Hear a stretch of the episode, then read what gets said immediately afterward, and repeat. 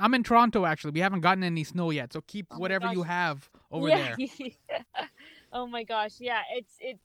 we just don't do well in the snow here, Sammy. So it's uh, I, I was not happy to see it. Although I do love snow. I just don't like driving in the snow. Yeah, I know. Once you're at home and you have all your food, yeah. and then, right? Like, you can kind of yeah. chill.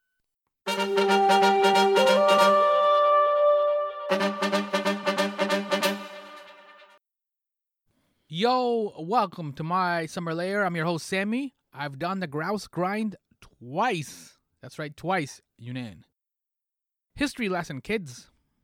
On November fourth, nineteen forty-six, shortly after World War Two, the Toronto Huskies hosted the New York Knickerbockers at Maple Leaf Gardens in Toronto. That was the first game played in N B A history. Basketball, of course, was a sport created by Canadian James Naismith in the winter of eighteen ninety-one. By nineteen forty-seven, the Huskies had folded. They only lasted one season, and the N B A struggled to survive. It didn't look like it was going to last longer. Eventually, the league merged with the A B A in nineteen seventy-six. Fast forward past uh, Magic, Bird, Kareem, Wilt, of course, uh, Jordan, all the way to nineteen ninety-five, where the N B A expanded with two Canadian teams. Basketball returned to Toronto. That team was now called the Raptors, and the other team was the Vancouver Grizzlies. Toronto went on to win a championship in twenty nineteen, while the Grizzlies struggled.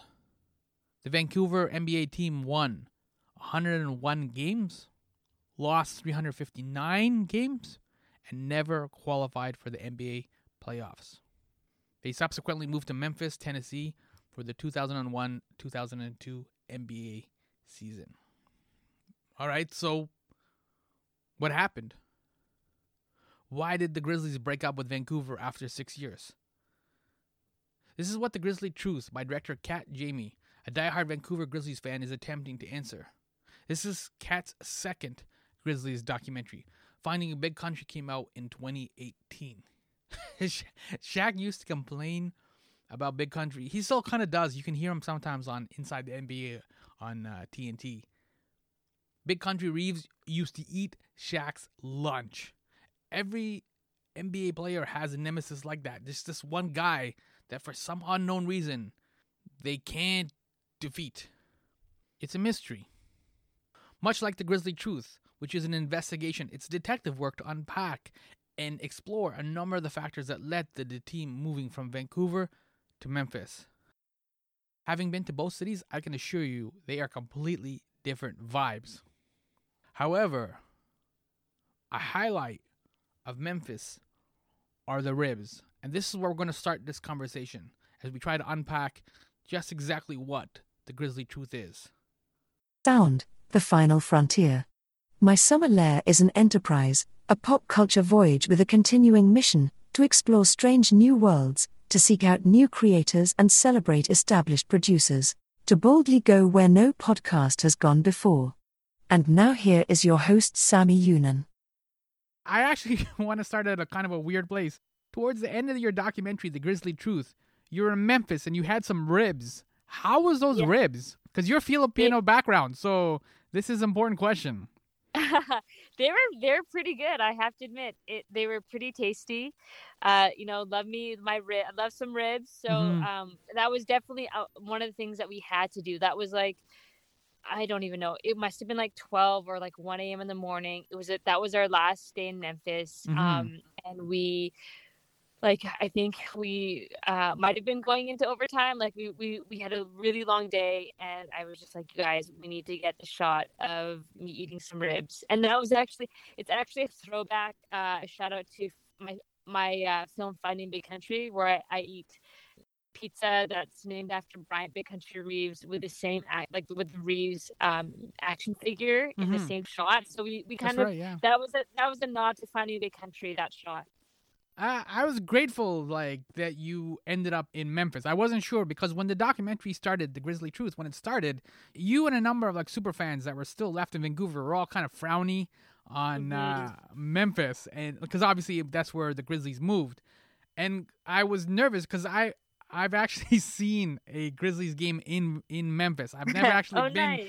never been to a Grizzlies game in Vancouver. I've been so when I travel to the States, I always like to go to like N B A games when I can. So I've seen like Jordan in Detroit, I've seen Kobe in L A, wow.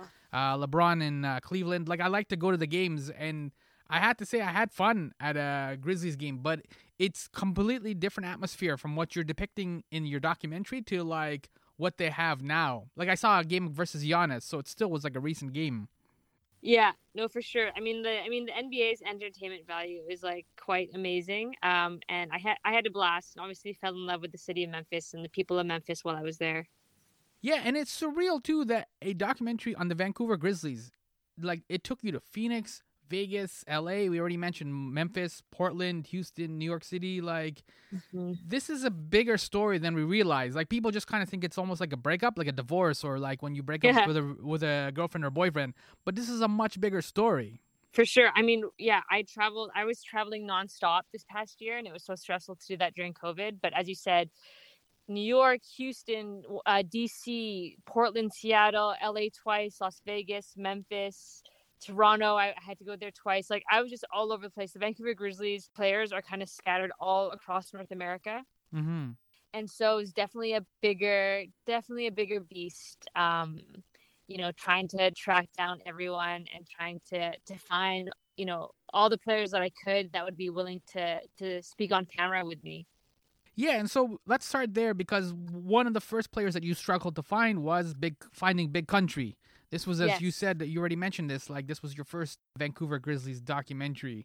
So this is the second one. Grizzly Tooth now is your second one. Like, has these kind of helped to ease your pain as sort of like a grizzly therapy?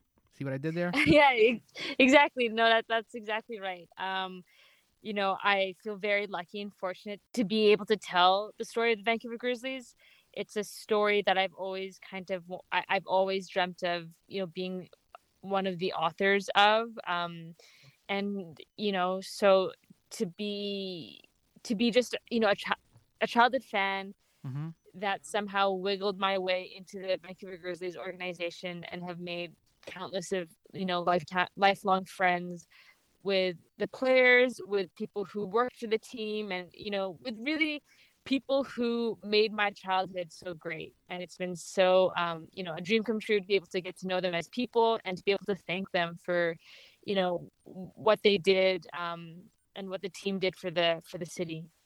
Yeah, let's talk about the city, because I've been to Vancouver a number of times and I really like it.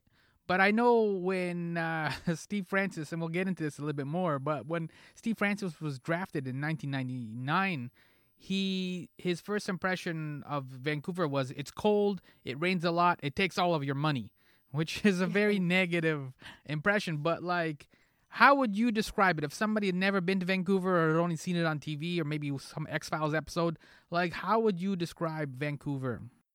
Well, I think Vancouver has definitely changed since, you know, the nineties when the N B A first came to town.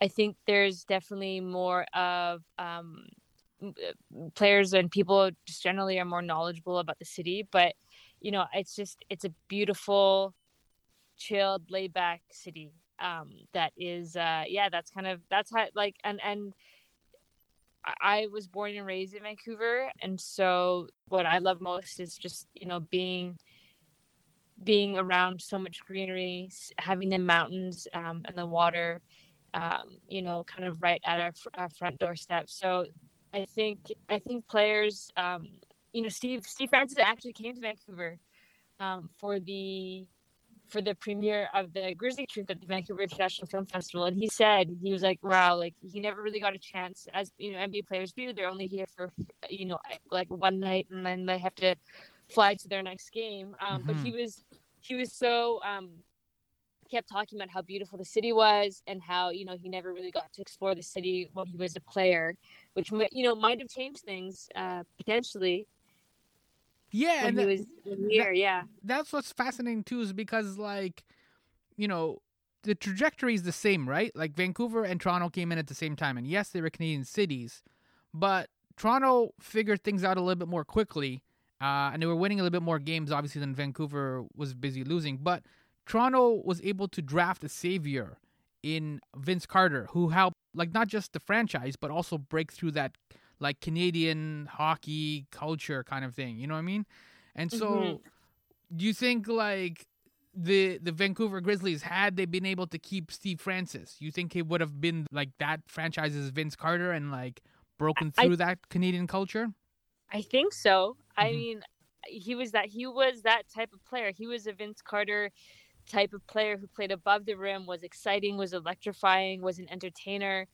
Um, and I think that's what they were kind of hoping. That's why we drafted him, you know? So I, I do think he could have, I mean, it's all, I, who's, I mean, who's to, who's to say what would have happened, but I think the chances are, are, you know, quite high that he could have been that player for us. And that is, that is one of the reasons why we drafted him. That's the thing. I never really like a lot of the um those kind of like redrafts or whatever when you realize this player is great or whatever. Like the draft where Vancouver got Mike Bibby, for example. Mm-hmm.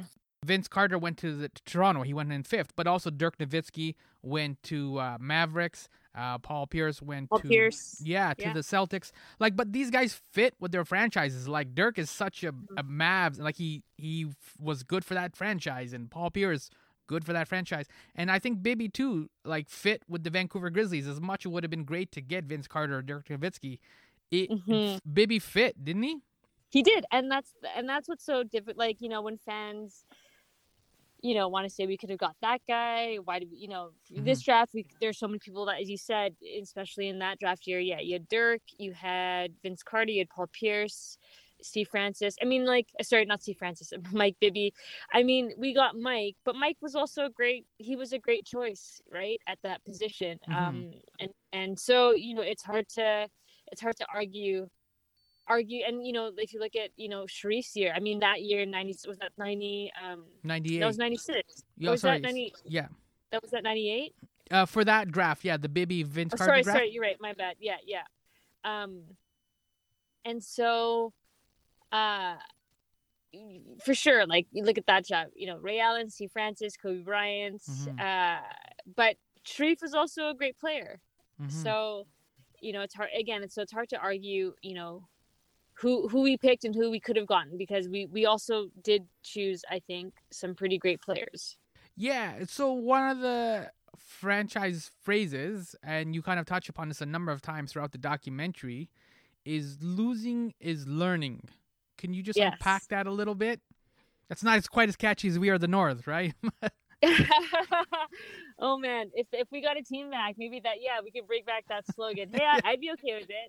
Uh, it's a nod, it'll be a nod to uh, our history. Yeah. Um, but, uh, no, I mean, it is, I mean, it is true. Like, losing is learning. I can think of all sort of the best life lessons that I've learned in my life.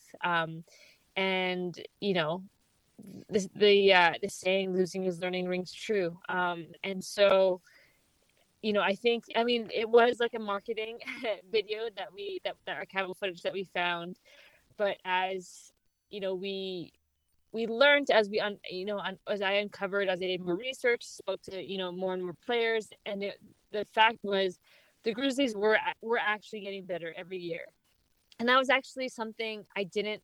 I didn't know. That's something that I learned from talking to the players, how everyone started to feel, okay, like, we're, you know, we're finally making, uh, you know, improvements. We have, we're starting to, to build a solid team. Um, and then just so many things kind of happened that was out of our control. Um, one of them being like the N B A lockout. That really hurt the development of the team. Mm-hmm. We didn't really, we couldn't get into it in the film. There just wasn't enough time, but that's just like one of the things that, you know, play against the Grizzlies. Um, at a time when we were, when the team was actually getting better. In terms of like the team uh, getting better too. So the Grizzlies moved in two thousand one. Like you said, they were slowly getting better. And that's, I think, what makes part of it, uh, losing them so hard. But I also, I, I was going back because I, I Googled this. Like there was so much loss in Canada at that time. So the Quebec Nordiques, they became the Colorado Avalanche in nineteen ninety-five. The Winnipeg Jets, they left. They became the Phoenix Coyotes in ninety-six. Winnipeg later got a team back. And then, yeah. Right? And then uh, Grizz obviously moved in two thousand one. And then in two thousand five, uh, the other Canadian team that we, uh, baseball team that we had, the Montreal Expos, relocated to Washington and they became the Nationals. And like that's a lot of Canadian loss. Not I know like you're you're focused on Grizzlies and Vancouver, and I get that, but mm-hmm. that's a lot of like loss for one country to like endure. Mm-hmm. I didn't even I didn't even notice I didn't even know that. So yeah, one hundred percent. Yeah, and so for you, you kind of talk about in the documentary, like you as a Filipino second generation kid being able to connect to this basketball culture. I kind of touched upon it in terms of Vince Carter, but for Vancouver, is it the same thing where like hockey and like kind of like that Canadian culture is really dominant and it took a little while for basketball to kind of crack through that shell? Um, that's a good question. I mean, I mean, I feel like every like hockey is kind of like the stereotypical sport that uh, we assume that all Canadians play, mm-hmm. but I don't think that's actually true because, you know, there's there are a lot of barriers to playing hockey. It's expensive. Like, I mean, I think uh, the price of playing hockey is probably one of the, the main things, whereas basketball, it is definitely more accessible mm-hmm. sport. And there are, you know, a lot of countries, especially in Asia, that really uh, where basketball is a huge part of their culture. Um, and so, and the Philippines is obviously one of those, um, one of those countries. Um, so, you know, I, I, I'm definitely with the Grizzlie Truth, um, showcasing, uh, my Filipino Canadian like heritage and like, um, the Philippines' love for basketball is like, is definitely like one of the main things that I'm excited about, um, in the film. And I, I get so excited when, whenever there's a screening, because I can't wait for the Filipinos in the audience to, to watch this, like, especially like this scene in the film. Yeah. And like, are there current like uh, Filipino players hanging around the N B A? There, yeah, there's, there's definitely a few. I, and there's also, um, you know, there's, there's some that are up and coming, uh, Kei Soto, who, uh, you know, I'm cheering on to, to, to be the first like full Filipino mm-hmm. player. So, you know, hopefully there's there'll be more representation in the next few years. Was it heartbreaking or bittersweet when the Raptors won the championship a couple of years back? Or is that was, too painful? It, no, no, it was definitely, it was not, it was definitely su- super exciting. And uh, bittersweet, I think, would be the word to describe that whole, um, you know, that whole experience. I was definitely cheering for the Raptors. I was wearing, I always tell people, like, I was wearing my We the North shirt, but I was, like, draped in my Vancouver Grizzlies, like, flag mm-hmm. to make sure that everyone, you know, knows that I'm still, like, one hundred percent first and foremost a Vancouver Grizzlies fan. But, no, it was, like, it was so, like, it took, you know, how many years? twenty, almost twenty years, or was it twenty-five years for this to happen for, mm-hmm. you know, for Canada? Um a huge win for basketball in Canada. And, you know, I feel like it just showed the appetite for basketball in this country. Like, why is there only one N B A team in Canada? And so, yeah, I think I thought it was so great. Although, again, bittersweet. Um, also just kind of realizing, like, you know, I do hope Vancouver gets a team, and I know it's not going to be overnight. So maybe in the next decade, but then if you add another twenty-five years to that, like, My, like, how old will I be if we if we ever win a championship, if Vancouver to get a team, right? Yeah, and I mean, the other problem, too, is, like, if you generally look at the league, uh, most teams now have about three or four solid players. Maybe not necessarily all-stars, but really capable, really strong players. And so I think the team in terms of, or the league in terms of, like, quality of players is at a good peak, right? When, like... The idea of, like, Vancouver losing, like, how many was it, twenty games in a row or nineteen games in a row? Like, yeah. Lakers are struggling right now and things like that, but you don't see a lot of those longer losing streaks. Mm-hmm. Mm-hmm. Well, I think I think it's also because uh, the um, the N B A definitely, I mean, I don't think they have those expansion rules anymore, right? Which were very, which were... Um, Yeah, I didn't know about this. Can you expand on this? Because this was something new for me, too, in the documentary. I didn't realize yeah, yeah. Toronto and Vancouver struggled with these. So the N B A placed a bunch of rules um, because the the late, the last expansion team was the Orlando Magic, and they, they scored Shaq and Penny back-to-back years, and then obviously became like a powerhouse right away. So, you know, a lot of the owners weren't too happy about that. So they so they were like, okay, the next time we have an expansion uh, expansion teams, we'll make it, you know, a bit more difficult for them. I mean, that's essentially what it was, right? To kind of make it so that you can be good right away, um, as they considered it unfair to the teams that had been in the league for so long. So we had a reduced salary cap. We couldn't pick the number one pick for the first three, first five years, I think it was, or mm-hmm. um, or um, and um, I might I'm, that that one. It's been been a, uh, a while since I've been in the uh, the research phase, so I might be butchering that one. But uh, what else was there? Um, Lowry salary cap, draft picks. Like there was there was other things too that we, we you know we weren't allowed to do, or that we had restrictions on, which you know made it harder for us uh, to to get good right away. Like we couldn't. It, yeah, it would have. It, it it was a slow process for us to get better. Yeah, and this kind of circles back to like the whole thing of like Vancouver and even Toronto when it first started. Was a lot of those players that got drafted, for example, didn't even have a passport, right? They'd only played in like N C double A, yeah. right? So yeah. like to like go to another country, they're like, what? I have to get a passport now? Like it, it's just kind of like a weird thing because like, you know, players generally know where like Miami is, and then they know what to kind of expect when they go to Miami or they go to L A. Even if they go into the Clippers, even back then when Donald Sterling owned the Clippers. At least you're in L A, right? Like you can kind of mm. like chill and you can make do. You're in L A. But yeah, yeah, yeah, exactly. You know, actually, this is a quick tangent, but like I was watching an E S P N game, and so the commentators, it was a Nuggets game. And uh, you know how like during N B A games, commentators will give you a little fun fact or whatever about uh, the player or whatever, and his mom makes this or grandma does this or whatever. What a little fun fact or whatever. So the, the N B A commentator on this E S P N game being broadcast to Americans was talking about Jamal Murray, and he was trying to explain that he was from he was born from Kitchener, and I was like, whoa. And he he was doing a terrible job of explaining where Kitchener was. Like, it's in Canada. I'm like, no, it's a little bit, you can do a little bit better than that. But it, it's just like that's just such a deep cut for Americans. I'm like, just round it up to kind of like Toronto, you know what I mean, and just like let it go, because at least now everyone has a frame of reference for Toronto. Mm-hmm, mm-hmm. Yeah, no, that's true. So there's a quote from David Stern, and uh, I want to f- circle it back to your documentary, because you mm-hmm. asked this really hard question in the documentary, and I don't know the answer to this question too, because I was thinking about it after I finished watching the documentary. You said the Grizzlies were uh, more than just a basketball team, and you could see like the the the super fans that you had in the documentary and the the feelings that they've had. And I know like I've been to Seattle a number of times as well.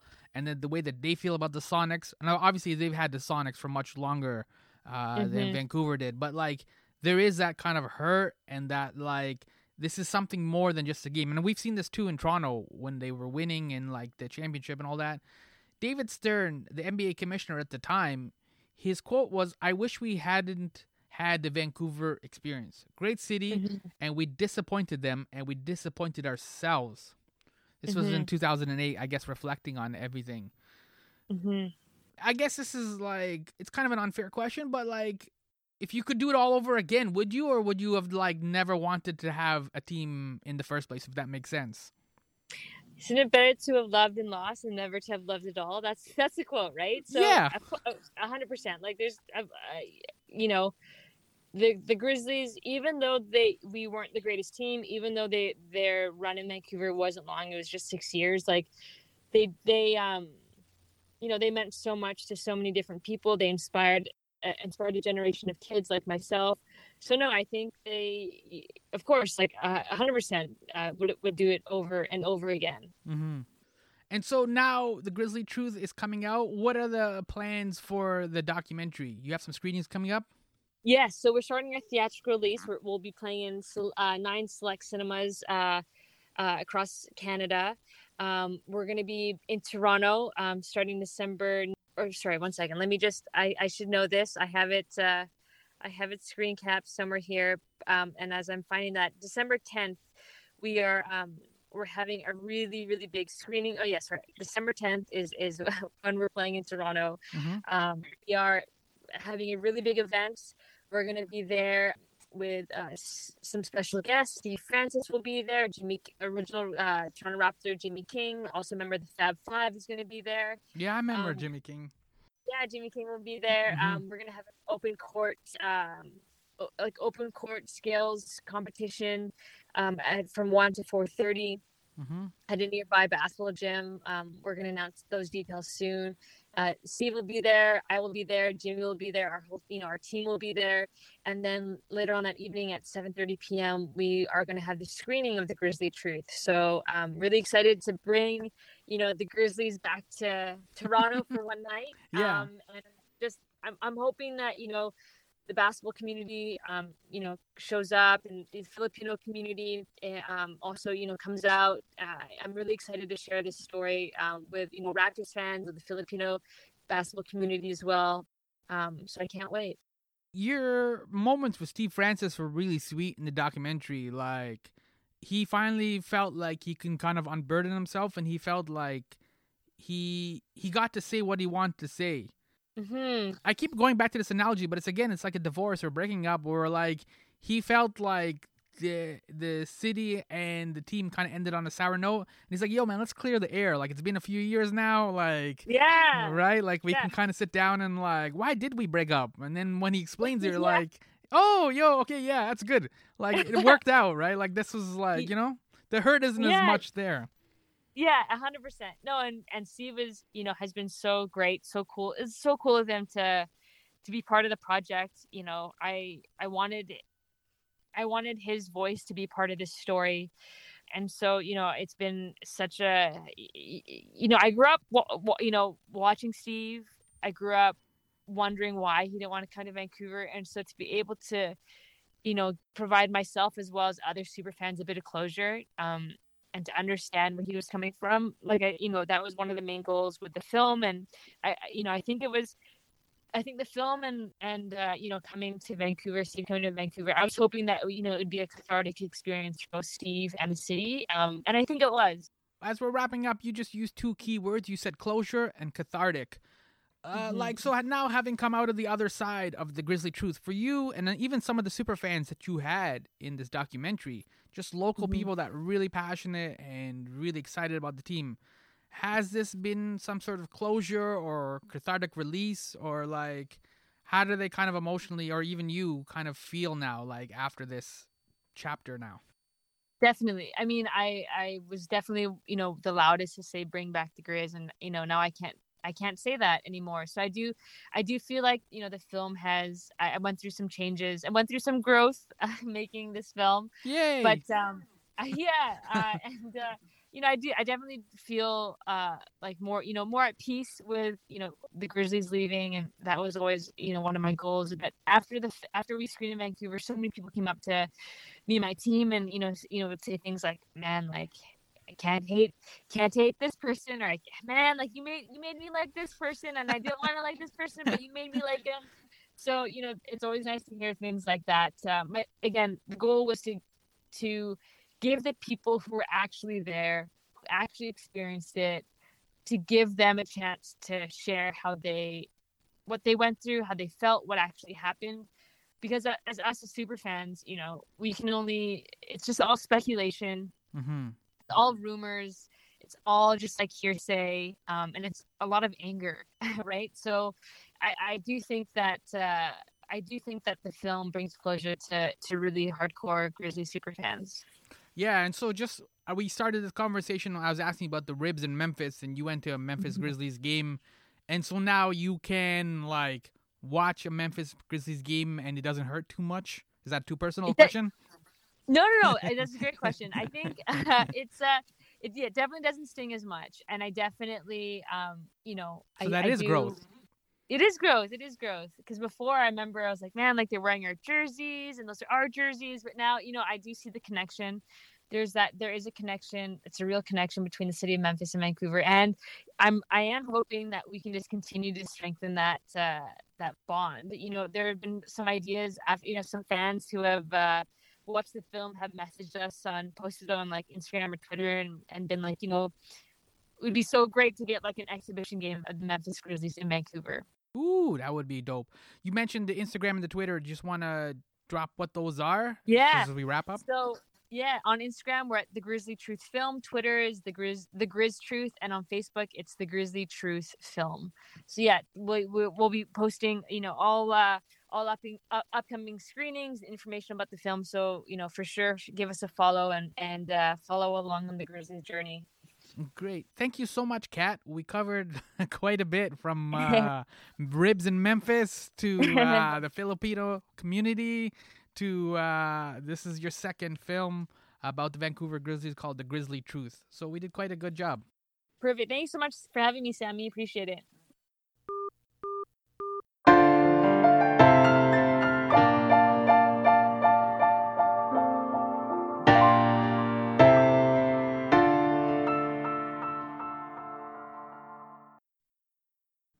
Yo, that was director Kat Jayme, and her documentary is called The Grizzlie Truth.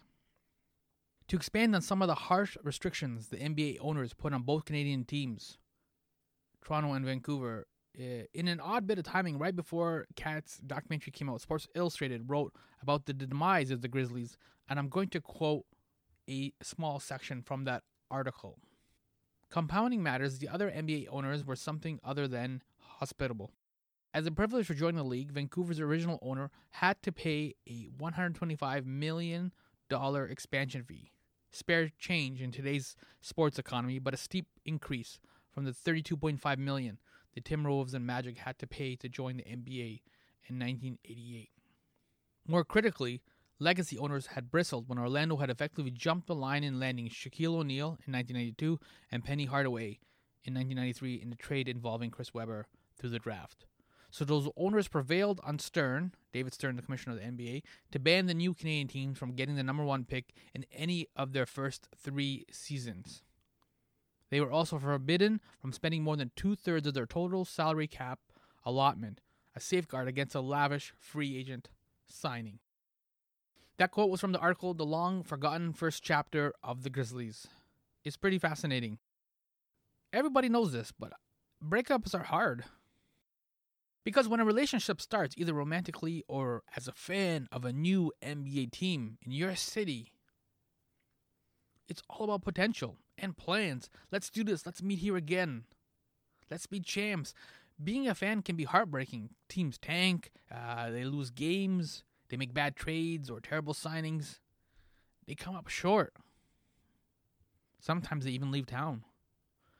And all that potential and all those plans, they evaporate. It's hard. Go to Seattle and you'll still see so much Sonic gear sold in stores. Not sports stores, but just all kinds of stores. Just the way that you see Knicks uh, gear in all kinds of stores in New York City. You'll see Sonic's gear in stores. You'll see people wearing them. And it's never one thing. Teams always don't just pack up for like one specific reason. Kat's documentary about the Grizzlies underscores that. Our conversation only highlighted some of the contributing factors. For the rest, I highly recommend checking out The Grizzlie Truth. Do you miss the Van City Grizzlies? Does anyone actually even say Van City? You can let me know at My Summer Lair for all three. I G, My Summer Lair. Facebook, My Summer Lair. And Twitter, My Summer Lair. You missed the Vancouver Grizzlies. Thank you so much for listening to me in a Netflix world. Grizzlies, yo.